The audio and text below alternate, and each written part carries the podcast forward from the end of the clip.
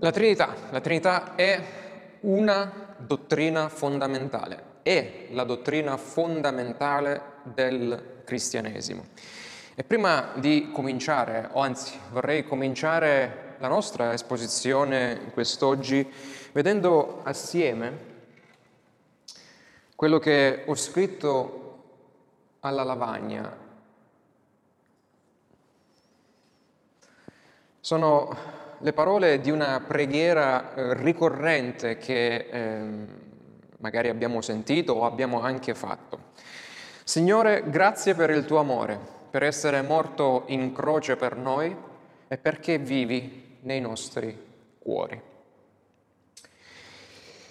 Le nostre preghiere, quelle che noi recitiamo o anche i nostri canti, eh, non solo forgiano ma anche esprimono eh, le nostre convinzioni dottrinali, cioè quello che crediamo, alla fine cantiamo e anche preghiamo. Però c'è una, un, errore in questa, uh, in questa preghiera. Secondo voi cosa c'è che non va in questa preghiera? Adesso vi faccio la, la domanda, potete dare una risposta, eh? quindi rispondete tranquillamente.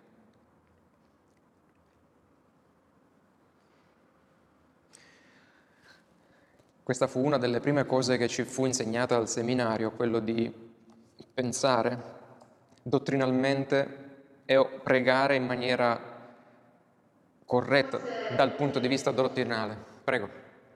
Per essere morto per i tuoi, non per noi. Per essere morto? Per i tuoi. Qui? Perché? Perché i tuoi, perché vedi le nostre cuori. Né l'una né l'altra.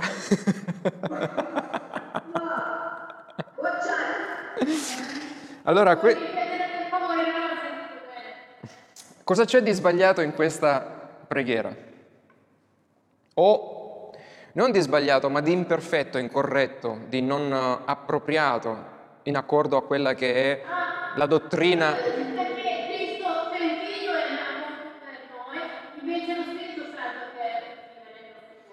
Brava, brava. È sbagliata perché presume che Dio sia una sola persona, così per come è recitata. Non è fedele a quello che è il dramma redentivo della narrazione biblica, così come abbiamo visto nelle volte scorse con le famose 4D, no? dal quale dramma, dalla quale storia redentiva emergono le dottrine su Dio e dal quale capiamo che il Padre ha dato il figlio, ma è il figlio che ha dato la sua vita per noi ed è lo Spirito Santo che vive dentro di noi. Vedete, le tre persone svolgono ogni opera di Dio eh, assieme, insieme, ma in maniera diversa, secondo le loro singolari caratteristiche. Nell'opera della creazione, nell'opera della provvidenza, della redenzione, il Padre è sempre la fonte, il Figlio è il mediatore e lo Spirito è quello che opera nel mondo e anche in noi per portare a compimento l'opera trinitaria divina. E tu che cosa intendi quando pensi ai nomi o nomini, quando pensi o nomini Dio? Cos'è che scaturisce nella tua mente quando preghi Dio? Pensi, preghi e adori in maniera trinitaria o in maniera come se ci fosse un unico Dio, un'unica persona, unitaria? Che differenza fa vedere o meno Dio in termini trinitari? Questa è una domanda lecita. Nella dottrina della Trinità scusate, scrisse un teologo riformato olandese, Herman Babing, nella dottrina della Trinità batte il cuore di tutta la rivelazione di Dio per la redenzione dell'umanità. Come Padre, Figlio e Spirito, benvenuto Inch, il nostro Dio è sopra di noi, di fronte a noi, ha detto questo teologo, cioè anche dietro di noi, se guardiamo alla storia, ma è soprattutto dentro di noi. La dottrina della Trinità plasma, la dottrina della Trinità struttura tutta la fede e la pratica cristiana. Quindi eh, plasma la nostra teologia, plasma la nostra liturgia domenicale, plasma gli inni che noi cantiamo e financo le nostre stesse vite.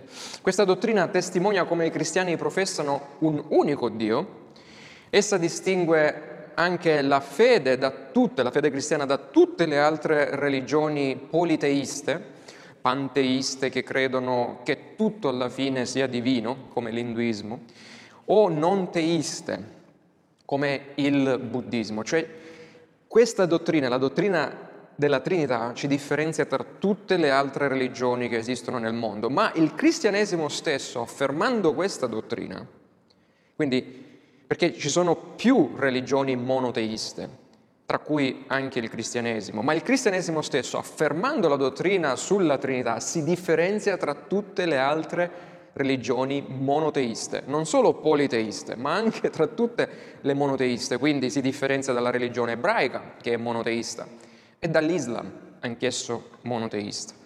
Ma non è una contraddizione dire che Dio è uno e allo stesso tempo è tre? Questo è il grande punto interrogativo. No, perché il Dio della Bibbia è uno in essenza, ma tre persone, cioè tre in persone. Quindi uno in essenza e tre in persone. Possiamo sicuramente dire che questo è, tra virgolette, un mistero. Come sapete a me non piace usare questa parola mistero perché eh, tante volte viene usata in maniera sbagliata, ma in questo caso un mistero significa proprio che non ci è rivelato pienamente com'è la Trinità. Ma sicuramente la Bibbia ce la rivela e questa non è, credere che Dio è uno e trino non è una contraddizione. Il problema non è solo che noi siamo creature finite, ma anche e soprattutto che noi siamo creature il cui nostro intendimento è stato devastato proprio dal peccato, il quale ha orribilmente confuso e distorto la nostra comprensione di Dio, cioè Dio si è rivelato, ma noi nella caduta abbiamo anche compreso male la rivelazione perfetta di Dio. I dei pagani non solo non sono altro che, se ci riflettiamo, dei modelli di una mente decaduta che sono creati sull'immagine dell'umanità, cioè è lo sforzo dell'umanità per crearsi una divinità in cui credere. Altre tutti gli altri dei. Il Dio rivelato nella Bibbia è invece totalmente diverso, l'abbiamo detto la volta scorsa, il totalmente altro. Lui è l'archetipo, se vogliamo usare alcune parole comuni della filosofia, cioè l'archetipo significa colui da tutto il quale poi no, deriva. E noi siamo l'ectipo, cioè ec deriviamo da, da Dio. Cosa succede? Che quando noi vogliamo guardare a Dio e spiegarci Dio, spesso guardiamo a noi stessi, alla nostra dimensione e cerchiamo qualcosa nel nostro mondo, nella nostra natura, da applicare analogamente a Dio, cioè cerchiamo cose nostre per spiegare Dio, ma non funziona, perché in quel caso noi ci stiamo facendo solo un altro Dio a nostra immagine.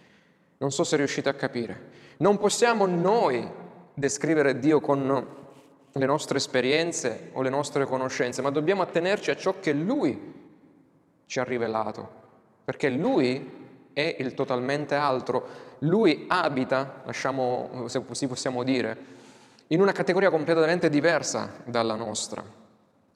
Poiché il creatore è ovviamente totalmente diverso dalla sua creazione, poiché è infinito, eterno, immutabile e in tutti i suoi attributi come essere uno e trino, dovremmo aspettarci che il nostro Dio non sia semplice da descrivere. Cioè, se Dio è quello che è, allora se facciamo difficoltà a descriverlo, vuol dire che veramente stiamo prendendo in considerazione questo immenso e incolmabile divario qualitativo e quantitativo che c'è tra Dio e noi. Siamo finiti, temporali eh, e mutevoli in tutti i nostri attributi, noi umani, e non c'è nulla in tutta la creazione che sia per sua natura comparabile a Dio. Per questo uno dei concetti più difficili da afferrare nel cristianesimo, nella scrittura, è che Dio esiste eternamente come Trinità. Quindi se non capite la Trinità, non vi preoccupate, diciamo sì, è buono studiarla per come l'abbiamo ricevuta nella rivelazione della Bibbia, ma faremo fatica per quello che siamo. I tentativi di confrontare la Trinità con cose a noi familiari non faranno altro che confonderci sempre di più. Per esempio farò dei, degli esempi dopo, ma uno degli esempi che vengono usati per insegnare la Trinità ai bambini o agli adulti, ah, la Trinità è uno in tre persone, come l'acqua è una in tre forme diverse. Se vai al Polo Nord la trovi l'acqua nella forma solida, se vai a casa tua e apri il rubinetto la trovi nella forma liquida. Se invece la metti al sole la trovi nella forma gassosa perché evapora, cioè la stessa acqua in tre forme diverse. Vedete, si usa qualcosa di creato per spiegare l'increato. È qui che casca, diciamo, l'uomo sulla buccia di banana, perché non c'è veramente un'analogia che possiamo usare. E non dovremmo nemmeno farlo, perché non dobbiamo aspettarci che la natura fondamentale di Dio si adatti alle nostre menti limitate e all'esperienza umana. Quindi conoscere la natura di colui a cui stiamo pregando e in cui riponiamo la nostra fiducia è importante non solo per i teologi, non è importante solo per gli anziani e i pastori che devono insegnare, ma per ogni credente che prega e riposa nella sua fedeltà, nella fedeltà di questo Dio Trino nel suo perdono e nelle sue promesse, essendo certi che siamo amati da questo trino creatore, redentore e sostenitore. Il Catechismo minore di Westminster esprime tale dottrina con un linguaggio molto molto semplice e molto chiaro.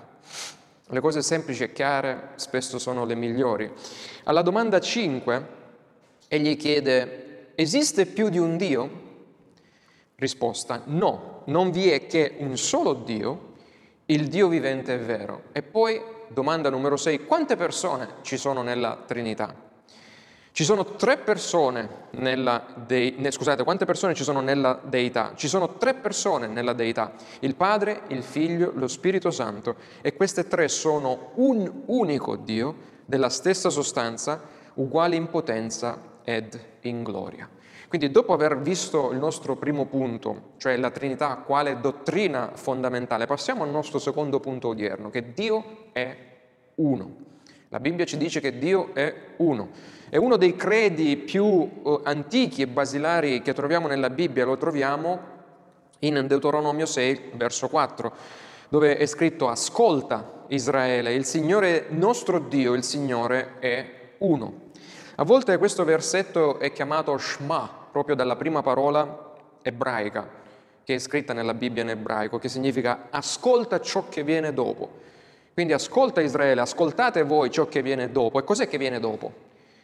Che la parola, la, dopo viene la parola Signore, che in questo versetto specifico è la parola ebraica Yahweh, cioè il tetragramma che Gesù sempre usava quando diceva io sono.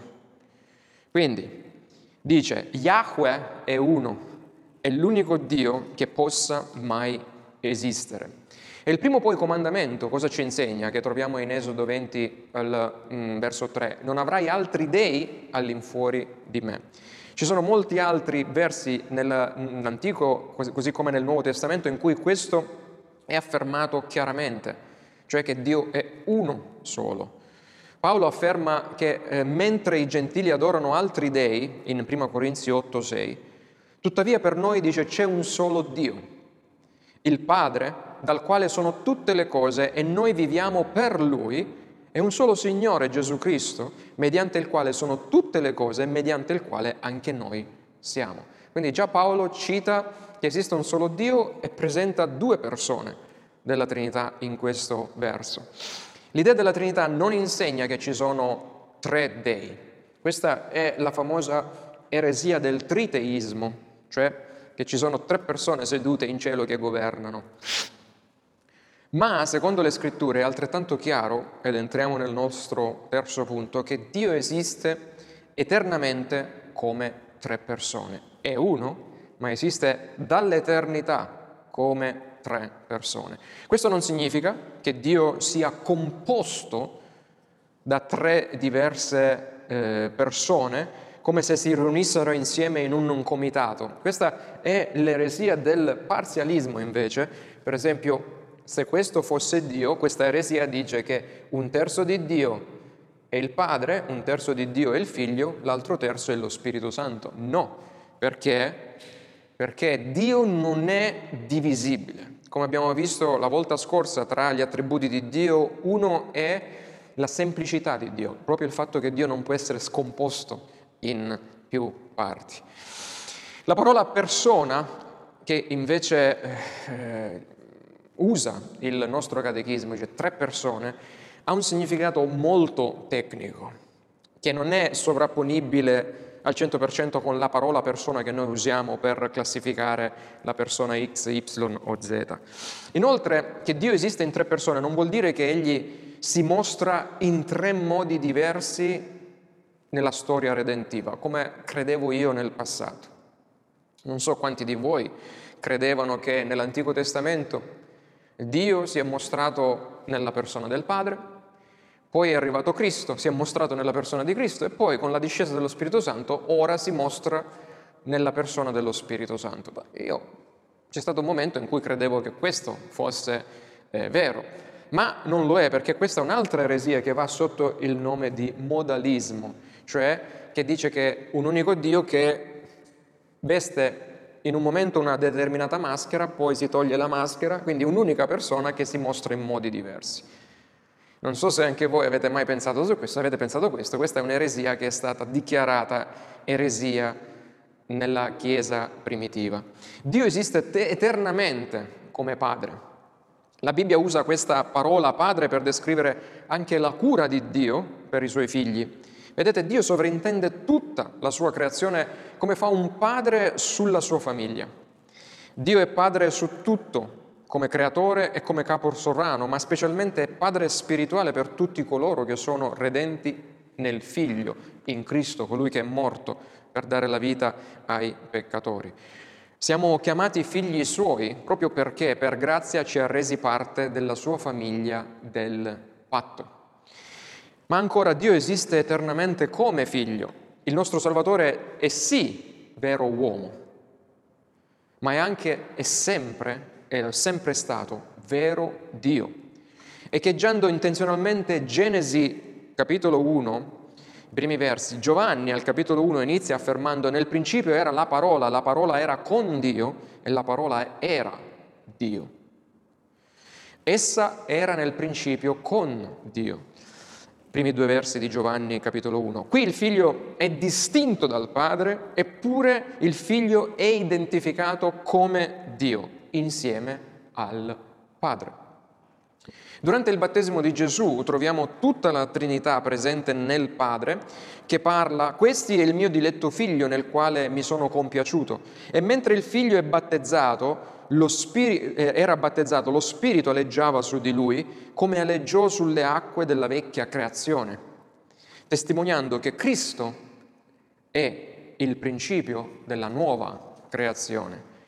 È vero che mentre in vita Gesù ha mostrato sottomissione alla volontà del Padre, tale sottomissione non significa che lui è inferiore al Padre, perché nella sua umanità, ricordiamo che delle tre persone, la seconda ha due nature, la divina e la umana, Cristo quindi.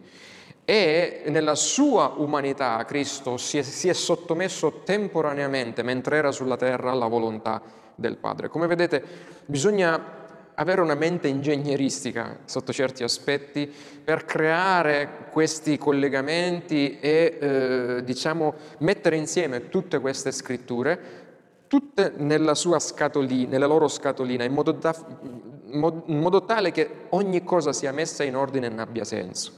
Questa importante rivelazione della Trinità è vera anche nelle famiglie umane di Dio che le ha create, perché nella Trinità, quindi come abbiamo visto che Cristo volontariamente si è sottomesso nella sua umanità al Padre, questo aspetto lo troviamo dove? Nelle nostre famiglie. Ecco perché quando Paolo prega, dice da Dio da cui ogni famiglia prende il nome, perché noi siamo stati fatti a immagine e somiglianza di Dio, ma non possiamo andare noi usare le nostre immagini e somiglianze per ritornare indietro e spiegare, e spiegare Dio. Quindi quando vediamo la nostra dimensione possiamo cogliere qualcosa di Dio, ma non usare le nostre cose per ri, riportarle su e dire Dio allora tu sei così. Eh, la moglie, per esempio, può essere soggetta al marito, ma non si dice mai che sia inferiore a lui. I mariti, le mogli e tutti i cristiani devono essere sottomessi gli uni agli altri, come dice Paolo agli Efesini, capitolo 5, 21. E i figli devono essere sottomessi ai loro genitori, ma non sono mai inferiori a loro. Gesù come un bambino umano era soggetto ai suoi genitori, come ci dice Luca al capitolo 2, ma non fu mai inferiore in dignità ai loro genitori. A volte abbiamo l'idea distorta che solo perché a qualcuno viene affidata la responsabilità della leadership e la usa in maniera, diciamo, impropria, quel qualcuno è migliore di altri, vedete? E poi prendiamo questo meccanismo mentale e lo trasferiamo su Dio.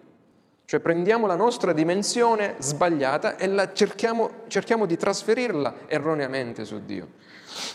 Niente potrebbe essere più lontano dall'immagine biblica dell'autorità anche all'interno della Trinità. Cioè, se vogliamo guardare come dovrebbe essere sulla terra un'autorità, dobbiamo guardare all'equilibrio che c'è nella Trinità. Non solo Dio, il Figlio, è l'eterno creatore, che è in ogni modo veramente e pienamente Dio, ma è anche direttamente identificato Cristo si identifica con il termine pattizio di Dio, cioè con il nome Yahweh. Gioele, ad esempio, al capitolo 2 ci dice che chiunque invocherà il nome di Yahweh sarà salvato. Atti capitolo 2, verso 21, applica questo versetto direttamente a Gesù. E in Atti 4, 12, eh, Pietro dice che non c'è altro nome che ci è stato dato sotto i cieli con cui siamo salvati se non il nome di Gesù. Praticamente hanno capito che Gesù è Yahweh e lui ripetutamente nel Vangelo di Giovanni, lo stiamo vedendo, si identifica come l'Io sono, Yahweh, incarnato. In Isaia 43:10 ci viene detto, voi siete i miei testimoni, dichiara Yahweh. E in Atti 1.8 si dice che dobbiamo essere testimoni di Gesù Cristo per il mondo. Andate e testimoniate no, di me. E Giovanni Battista è detto, appunto nell'Evangelo di Giovanni capitolo 1, che è venuto per adempiere Isaia 43, cioè 40 verso 3, mentre preparava la via di Gesù. Ricordate, Giovanni viene mandato per preparare la via del Signore. In quel versetto in Isaia si dice che lui, Giovanni, viene profetizzato di Giovanni il Battista, avrebbe preparato la via per Yahweh. Quindi come vedete Gesù è Dio. In Isaia poi 43:11 dice che non c'è Salvatore oltre a Yahweh e eh, ci sono molti altri riferimenti proprio come questi, cioè che, eh, in cui è rappresentato il nome di Yahweh come appunto Gesù. Egli è rivelato nella Bibbia come l'eterno Dio, il creatore e l'unico Salvatore. Gesù fa cose che solo Dio può fare. Molte volte durante il suo ministero terreno Gesù perdonò le persone dai loro peccati e questo è solo qualcosa che Dio può fare. Infatti poi tanti si scandalizzavano, dicevano come mai questo rimette i nostri peccati. Compì miracoli e scacciò de- demoni con la stessa autorità di Dio. Ci detto, ci viene detto di pregare Lui, attraverso di Lui di pregare Dio il Padre. E molti versetti ci dicono direttamente che Gesù Cristo poi è l'unico vero Dio, come ad esempio Gesù fu chiamato l'Emmanuele in Matteo 1,23, che richiama la citazione di Isaia 7, il capitolo 7, versi 14, lui è l'Emmanuel, cioè l'Iddio con noi. Non ci possono essere dubbi quindi che colui che amiamo come nostro eh, Salvatore e buon pastore è l'unico eterno Dio, il sovrano creatore di tutto ciò che esiste. Quindi siamo già arrivati al punto di aver visto che esiste Dio, è uno, ma esiste un Dio Padre ed esiste un Dio Figlio che è sempre Dio. E passiamo adesso col vedere che anche lo Spirito Santo è pienamente Dio. Infatti già nei primi versi, due versi della Bibbia, Genesi 1, versi 1 e 2, leggiamo quando il Padre chiamò all'esistenza il creato mediante la potenza della sua parola, troviamo proprio lo Spirito di Dio che aleggiava sulla superficie delle acque. Quindi il Padre Creatore, lo Spirito alleggiare alla superficie delle acque. Diversi passi poi nel Nuovo Testamento si riferiscono al Dio Spirito Santo che è stato attivo d'eternità in eternità, cioè per tutto il tempo. Ad esempio, quando l'Apostolo Paolo in Atti 28 eh, spiega la sua missione a Roma, cita Isaia 6 e dice lo Spirito Santo parlò giustamente ai nostri padri per mezzo del profeta Isaia, poiché è stato Dio a parlare attraverso i profeti e lo Spirito Santo ovviamente è il Dio che ha parlato ai profeti nell'Antico Testamento, agli Apostoli nel Nuovo Testamento e continua attraverso la scrittura a parlare a noi. Inoltre in Atti 5 leggiamo che mentire allo Spirito Santo voleva, significava mentire a Dio, proprio perché lo Spirito Santo è Dio. Ricordate l'episodio uh, di Anania e Saffira. Tito, capitolo 3, chiama la nostra rigenerazione alla vita il rinnovamento mediante lo Spirito Santo, cioè chi è che salva, chi è che rinnova, è, Dio, ma in questo caso Paolo dice che siamo stati rinnovati dallo Spirito Santo che è Dio. Poiché lo Spirito Santo fa ciò che solo Dio può fare, è parte dell'eterna Trinità e vive nel cuore di ogni credente, quindi abita ogni credente come l'eterno Creatore e Signore.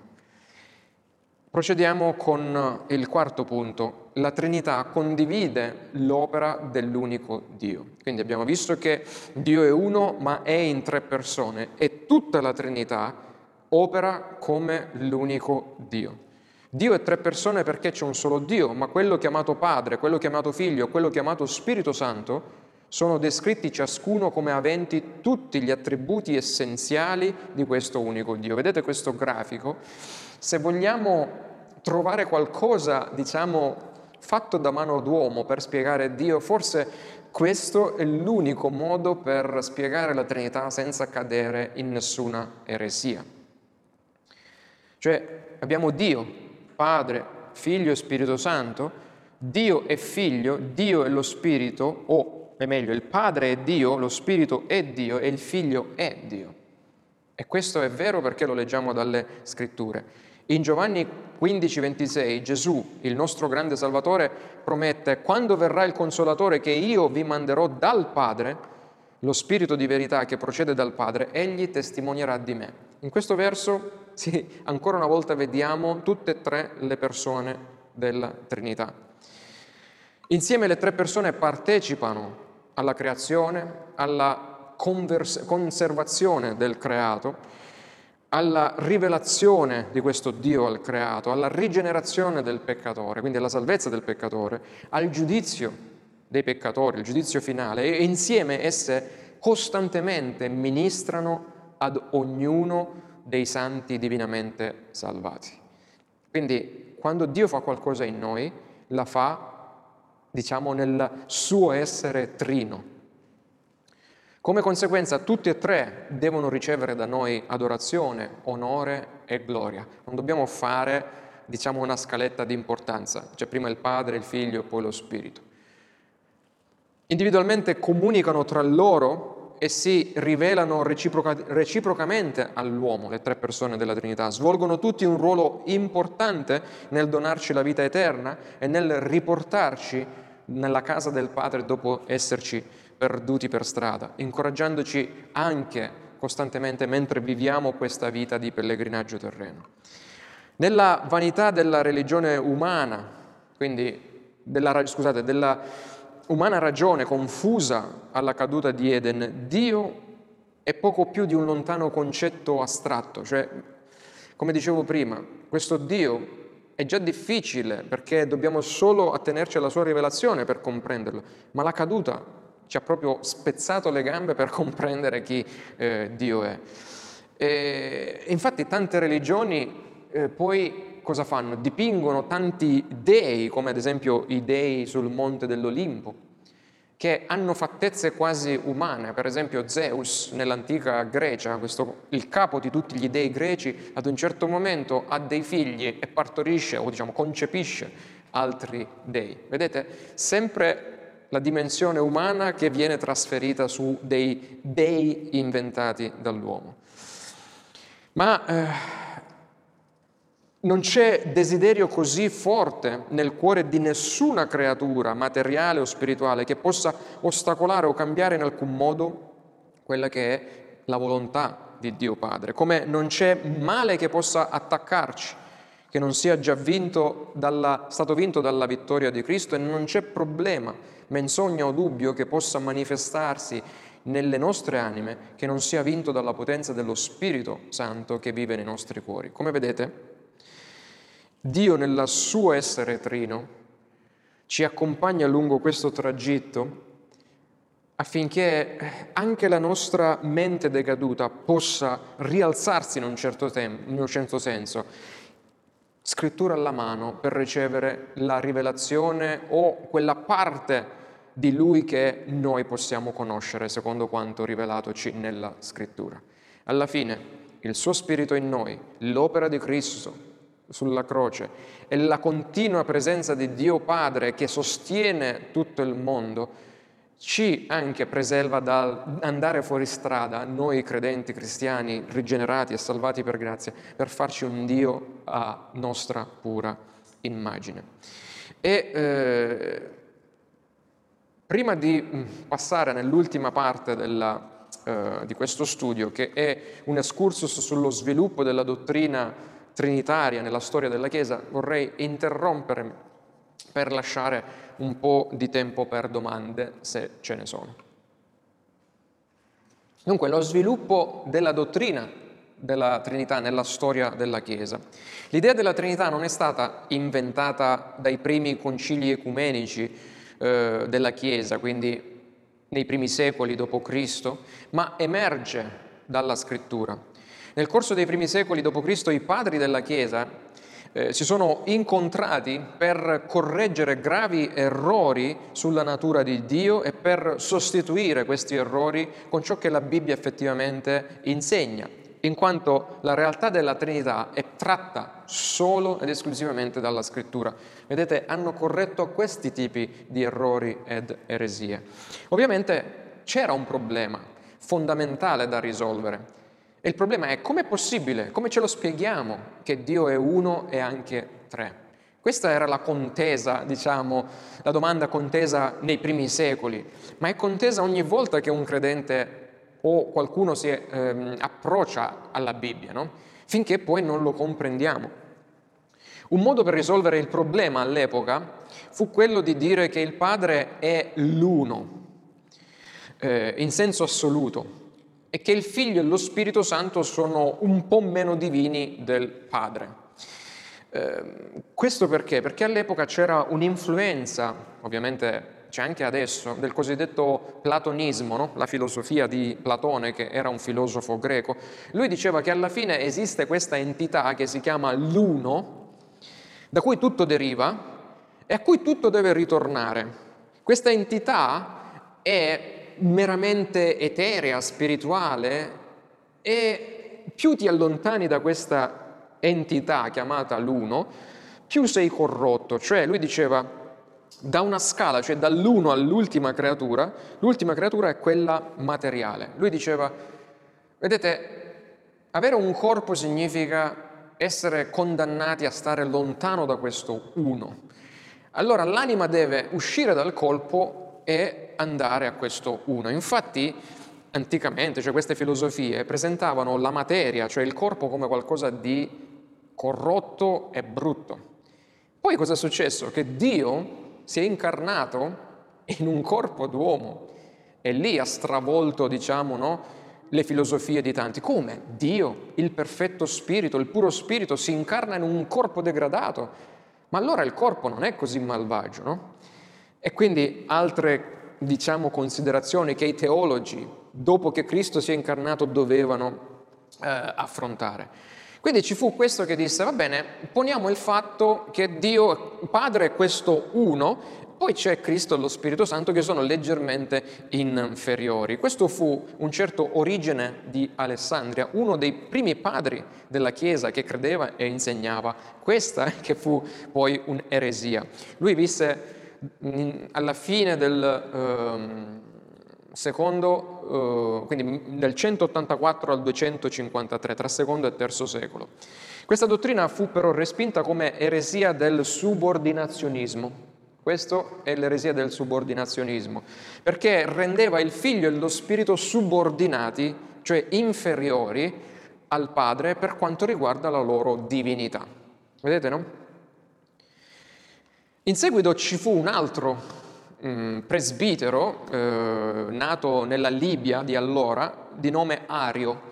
Lui visse dal 256 al 336 eh, andò oltre rispetto a um, Origene di Alessandria, dichiarando che Gesù era il primo essere creato e che solo il Padre è Dio. Esiste, diceva, una Trinità, disse, eh, diceva Ario, in glorie però ineguali. Sì, c'è una Trinità ma con diverse glorie, non sono uguali. Solo il Padre è propriamente Dio e c'era, un, diceva, un tempo in cui il Figlio non esisteva. E l'arianesimo divenne una grande sfida per l'intera Chiesa antica e ci volle parecchio per poterlo sradicare dalla Chiesa. Tuttavia l'arianesimo fu respinto fermamente nei primi, concili, i primi due concili ecumenici, Nicea e Costantinopoli, 325 e 381 d.C., ma continuò ad avere devoti nel corso dei secoli, financo ai giorni nostri. Se vi chiedessi chi sono gli ariani di oggi, magari rimarreste scioccati. Coloro che credono in parte le stesse cose di Ario, che Cristo è la prima creatura creata da Dio Padre sono i testimoni di Geova, che si definiscono cristiani ai giorni nostri. Nel terzo secolo poi ci fu un certo Sabellio, e formulò una, manie- una maniera un po, diver- un po' diversa di eh, preservare l'unità di Dio, cioè lui fece un'altra teoria. Dio disse che il Padre, il Figlio e lo Spirito sono maschere, come vi ho detto prima, no? l'acqua nei tre stati eh, portate dall'unica persona, come un attore, no? che adesso si toglie la maschera di padre, si mette la maschera di figlio, poi si mette la maschera dello spirito, ma è sempre una persona unica. Eh, Dio poteva apparire a volte come padre, nell'antico, poi come figlio e come spirito, come credevo io, in un tempo della mia vita un po' lontano. Eh, non si tratta di tre attori diversi, ma di una sola persona che veste le tre diverse maschere. È per questo che a volte eh, si riferisce a questa eresia con il nome di modalismo, cioè una volta compare nel modo del Padre, nel modo del Figlio e dello Spirito. Anche Sabellio fu dichiarato eretico, scomunicato nel 220 d.C., ma il modalismo, questa eresia, è rimasta nella Chiesa anche fino ai giorni d'oggi. Per esempio, ad un certo momento della storia Calvino dovette fronteggiare un certo Michele Serveto, un umanista, un umanista teologo spagnolo eh, che visse in età contemporanea eh, con Calvino e fu bruciato, arso eh, vivo, accusato di eresia perché rigettava la Trinità e sposava questa eresia del modalismo. Poi diciamo più vicino ai giorni nostri, tra la fine del Settecento e l'inizio dell'Ottocento, troviamo un certo eh, teologo e filosofo, Friedrich Schleiermacher, che non è Schumacher, ma si avvicina un po' il nome, che è un teologo che credendo cose errate sulla Trinità è arrivato a sviluppare un po' quello che è il liberalismo teologico, cioè ha portato la Chiesa a deragliare fuori strada. E ai giorni nostri troviamo ancora il cosiddetto pentecostalismo unitariano, una forma appunto di eh, modalismo che crede nel solo Gesù, che a volte si manifesta come padre e a volte si manifesta come spirito. Quindi vedete come queste eresie del passato, se non le comprendiamo bene nel presente, ce le portiamo con noi e le crediamo e le insegniamo anche noi. Molte analogie usate per spiegare la Trinità tendono proprio a questo modalismo purtroppo. Forse avete sentito magari qualcuno paragonare Dio al trifoglio, con le tre foglie, altri magari, come vi ho detto già, paragonarli all'acqua. Io ho anche sentito paragonare Dio all'uovo, cioè il guscio, l'albume e il tuorlo. L'eresia del modalismo è spesso eh, la nostra impostazione predefinita, cioè chissà perché quando pensiamo alla Trinità spesso se non abbiamo imparato bene, ricevuto un buon insegnamento, spesso sfociamo in questa eresia e paragoniamo Dio in questo modo. Per, della, per questo abbiamo bisogno della disciplina, delle preghiere e dei canti trinitari nella nostra adorazione pubblica e privata. Per esempio, ecco perché noi cantiamo sia gloria al Padre, al Figlio e allo Spirito Santo come era nel principio, ora e sempre nei secoli dei secoli. Amen. Perché queste verità ripetute nelle preghiere e nei canti ci aiutano a memorizzare le verità scritturali. Qualunque affermazione della relazione del Figlio e dello Spirito con il Padre deve per forza combaciare quello che è scritto qua. Se non combacia quello che è scritto qua, stiamo mettendoci su un scivolo che ci farà mh, mm, carambolare e farci male a noi e agli altri intorno a noi. Quindi Dio è uno, quindi l'eresia del triteismo è eliminata quando noi affermiamo che Dio è uno. Eh, e le tre persone non sono tre divinità diverse. Comunque il Figlio è Dio e lo Spirito Santo è Dio e le scritture non permettono l'opzione che il, pa- il Figlio o lo Spirito sia un quasi Dio. E in questo modo abbiamo eliminato il subordinazionismo e anche l'eresia dell'arianesimo. E poi allo stesso tempo il Padre, il Figlio e lo Spirito sono tre persone distinte, non semplici ruoli interpretati dalla stessa persona. E in questo modo ovviamente eliminiamo il modalismo. Vedete, avere questa grammatica, questa comprensione ci permette di non cadere in queste eresie. E oggigiorno, come dicevo, i testimoni di Geova o i mormoni o anche, ehm, come vedevamo, gli unitariani sono frutto appunto di queste eresie che continuano ad essere presenti. Cosa successe? Successe che arrivati intorno al 300 eh, c'erano queste tensioni all'interno della Chiesa primitiva e i padri della Chiesa si riunirono nel concilio di Nicea, che nel 325 d.C. Credo che, mm, magari vi ricordate di questa data, perché ci fu un, un famoso diciamo, imperatore che indisse questo uh, concilio, vi ricordate? Costantino proprio per arrivare a mettere ordine all'interno della Chiesa, per elaborare una chiara dichiarazione dottrinale che era già in realtà predicata e praticata in tutte le Chiese sane. Anche se tutti erano d'accordo sull'esistenza della dottrina della Trinità nelle scritture, come però la potevano esprimere? Questo era un altro problema. Come facciamo a esprimere le verità della Trinità? Che noi adesso guardiamo tutta la storia della Chiesa dal di qua, loro hanno combattuto per trovare i termini. L'uno in tre persone non è stata una cosa immediata per arrivare a formulare questa definizione. E eh, come si può affermare che il Figlio e lo Spirito sono Dio nello stesso modo in cui è il Padre, cioè della stessa sostanza divina, senza dire che sono la stessa persona e arrivare nella eresia del modalismo. Il consenso intorno al credo da confessare eh, viene raggiunto eh, nel 325, ma poi continuò la Chiesa a discutere fino al 381 d.C. e questo fu il concilio di Costantinopoli, quando finalmente si ebbe un'esposizione chiara della Trinità. E quello che noi di tanto in tanto recitiamo durante i nostri servizi divini è il cosiddetto credo niceno costantinopolitano, cioè scritto a Nicea e diciamo perfezionato, se vogliamo così dire, a Costantinopoli. Nel mezzo dei due consigli ci fu chi? Ci, fu, ci furono contese teologiche, tant'è che la Chiesa in un certo senso si divise tra Occidente e Oriente. Gli occidentali erano più per Dio è uno, gli orientali erano sì, ma Dio è tre persone. Quindi i due dialogavano insieme finché non si ebbe una comprensione univoca. E un impatto importante sulla definizione della Trinità arrivò dai cosiddetti padri cappadoci, che erano dei monaci che erano stanziati nella Turchia, tra i due concili.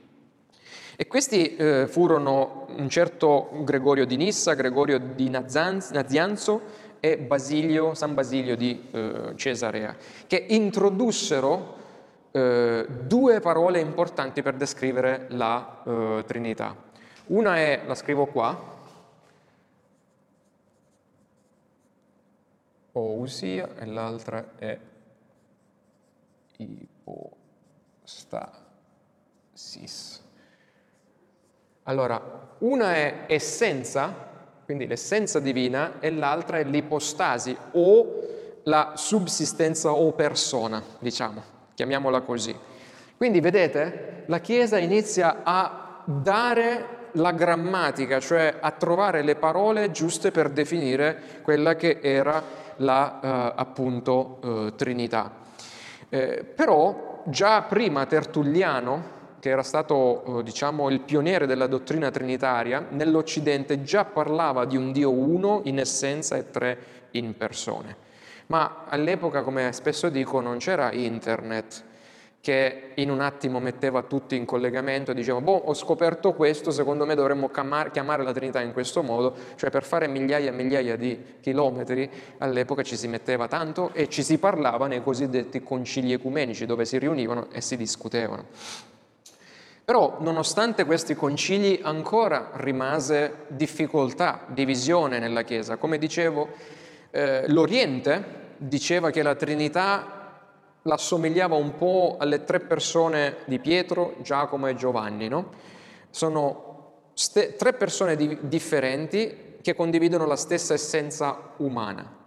Quindi loro erano più per le tre persone. L'Occidente seguiva più eh, Agostino che diceva eh, forse l'analogia migliore per usare, per descrivere la Trinità è quella dell'analogia ehm, della mente, cioè comparare Dio Padre alla memoria dell'uomo, Dio Figlio all'intelletto umano e Dio Spirito alla volontà. Come vedete, gli uni e gli altri usavano analogie che poi li portavano in un modo o nell'altro fuori strada. Infatti cosa successe? Che l'Occidente accusava l'Oriente di triteismo, di credere in tre dei diversi. L'Oriente accusava l'Occidente di modalismo, di dire tu credi in un solo Dio che cambia eh, le maschere. Questo per farvi dire che c'è stata difficoltà nell'arrivare a comprendere i concetti biblici come noi li comprendiamo adesso in questo momento. Tuttavia, il cristianesimo poi ha trovato finalmente convergenza riconoscendo la sostanza di Dio essere una sola, vedete? Una sola sostanza. Eh, le persone sono esattamente coeguali in sostanza, sono tutte della stessa sostanza divina le persone, e sono ugualmente onniscienti, ugualmente onnipotenti, ugualmente eterne, amorevoli, giuste e sante. Il figlio e lo spirito sono quindi la stessa sostanza del Padre, non sono subordinati, ma le persone sono tre e ognuna ha propri attributi personali, caratteristiche personali diverse, se vogliamo chiamarle, che distinguono le une dalle altre. Il Padre è la fonte, il Padre è la fonte ingenerata di tutte le cose, il Figlio è l'unico, l'unigenito generato dal Padre, e lo Spirito Santo procede sia dal Padre che dal Figlio. In questo c'è la differenza nelle persone della Trinità. E in questa però si esprime la cosiddetta unità nella pluralità della Trinità. Le due cose sono conservate. Lo so che è complicato questo, ma Questo non significa che dobbiamo adesso digerire il tutto, infatti a breve leggeremo il, concluderemo leggendo il credo atanasiano, che in un certo senso è un qualcosa che noi dobbiamo tenere presenti, come se dovessimo impararlo a memoria per non cadere a destra o a sinistra, ma per andare dritti e non uscire fuori dalla scrittura. Dunque la Trinità non è solo un dogma a cui dobbiamo dire sì, ci credo a priori, eh, possiamo comprenderla nella misura in cui no, la scrittura ci dà lo spazio per comprenderla. Noi adoriamo, preghiamo, confessiamo e cantiamo eh, i nostri canti, le nostre lamenti, i nostri lodi al Padre, ma lo facciamo come? Non confondendo come questa preghiera le tre persone, ma preghiamo al Padre nel nome del Figlio tramite lo Spirito Santo. Questo è l'ordine che leggiamo nella Scrittura. E quest'ordine ci viene dato proprio dalla differenziazione delle tre diverse persone nell'unità della Trinità eh, siamo battezzati e benedetti nel nome del Padre, nel nome del Figlio e dello Spirito Santo. Come vedete la Trinità è la base il fondamento di tutto il nostro credo. E e riponendo la nostra fiducia in Cristo, figlio eterno per natura, siamo resi figli noi per adozione del Padre. Suo padre diventa nostro padre e possiamo farlo solo in virtù del dono della fede che ci è concesso come? Tramite lo Spirito Santo che abita in noi e che ci unisce, ci innesta a Cristo e Cristo ci fa essere figli del Padre.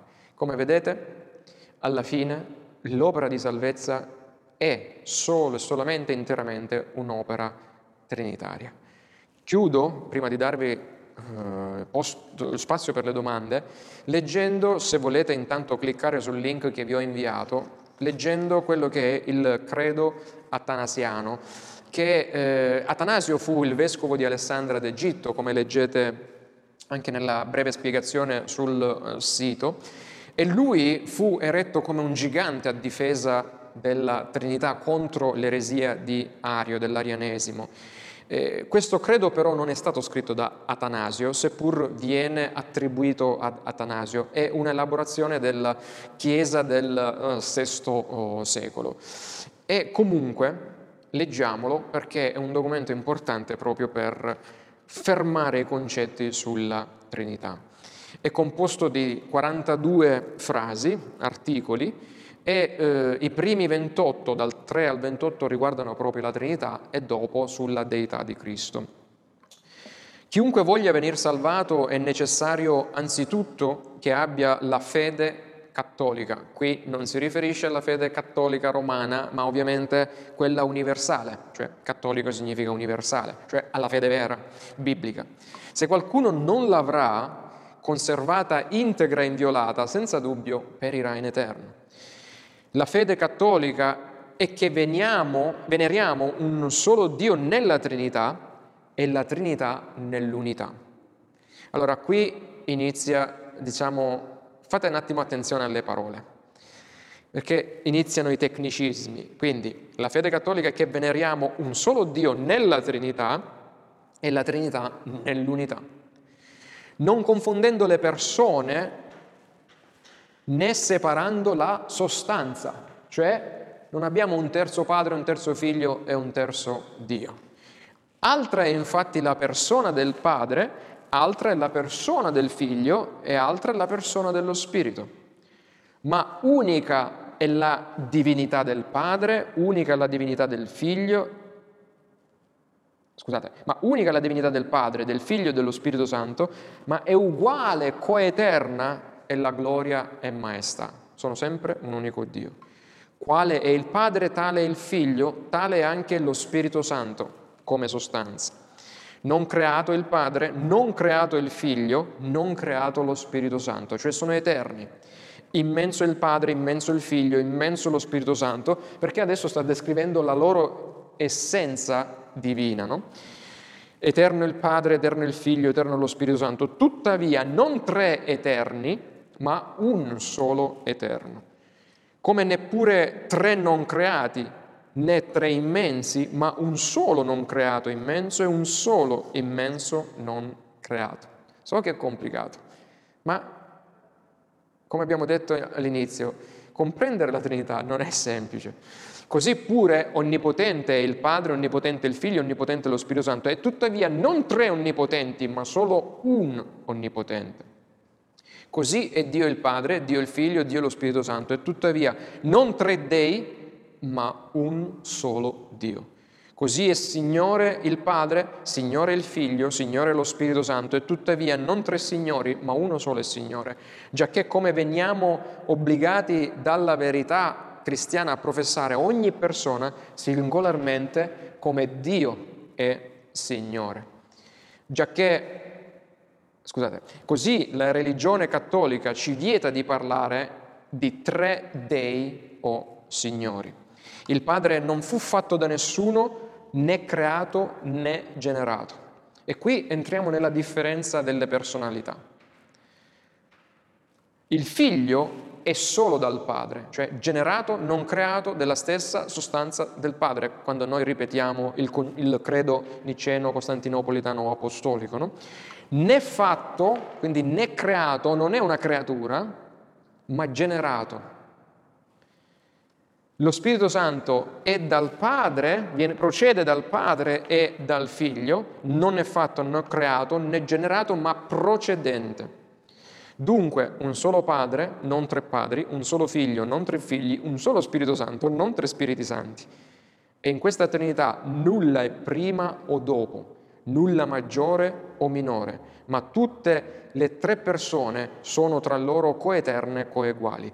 Così che in tutto, come già è stato detto sopra, dobbiamo venerare sia l'unità nella Trinità, sia la Trinità nell'unità. La Trinità nell'unità che l'unità nella Trinità. Chi dunque vuole essere salvato, così deve pensare della Trinità. Poi gli altri articoli li potete leggere perché riguardano Cristo, la sua divinità e umanità, dal 29 al 42. Lascio, lascio il tempo alle domande e ripeto ancora questo, non ci scoraggiamo se... Eh, questo è un argomento difficile, come ho detto anche per me, forse tra le 107 domande del catechismo, eh, queste sono quelle che più mi mettono soggezione nell'insegnamento, perché non è un tema semplice e come dicevo prima anche il mio professore, eh, il teologo Michael Horton, ci disse a lezione, dopo tanti anni che insegno e che studio la Trinità, vi posso dire che non ho compreso ancora la Trinità. Però Documenti, questo documento che abbiamo letto ci spiega e sono come i guardrail no? Che ci permettono di rimanere nella scrittura professando la Trinità così come si è rivelata nella scrittura. Lascio il tempo alle domande. Dio esiste solo e solamente nella Trinità, non ci può essere una binità, cioè un padre è un figlio e non lo spirito e viceversa.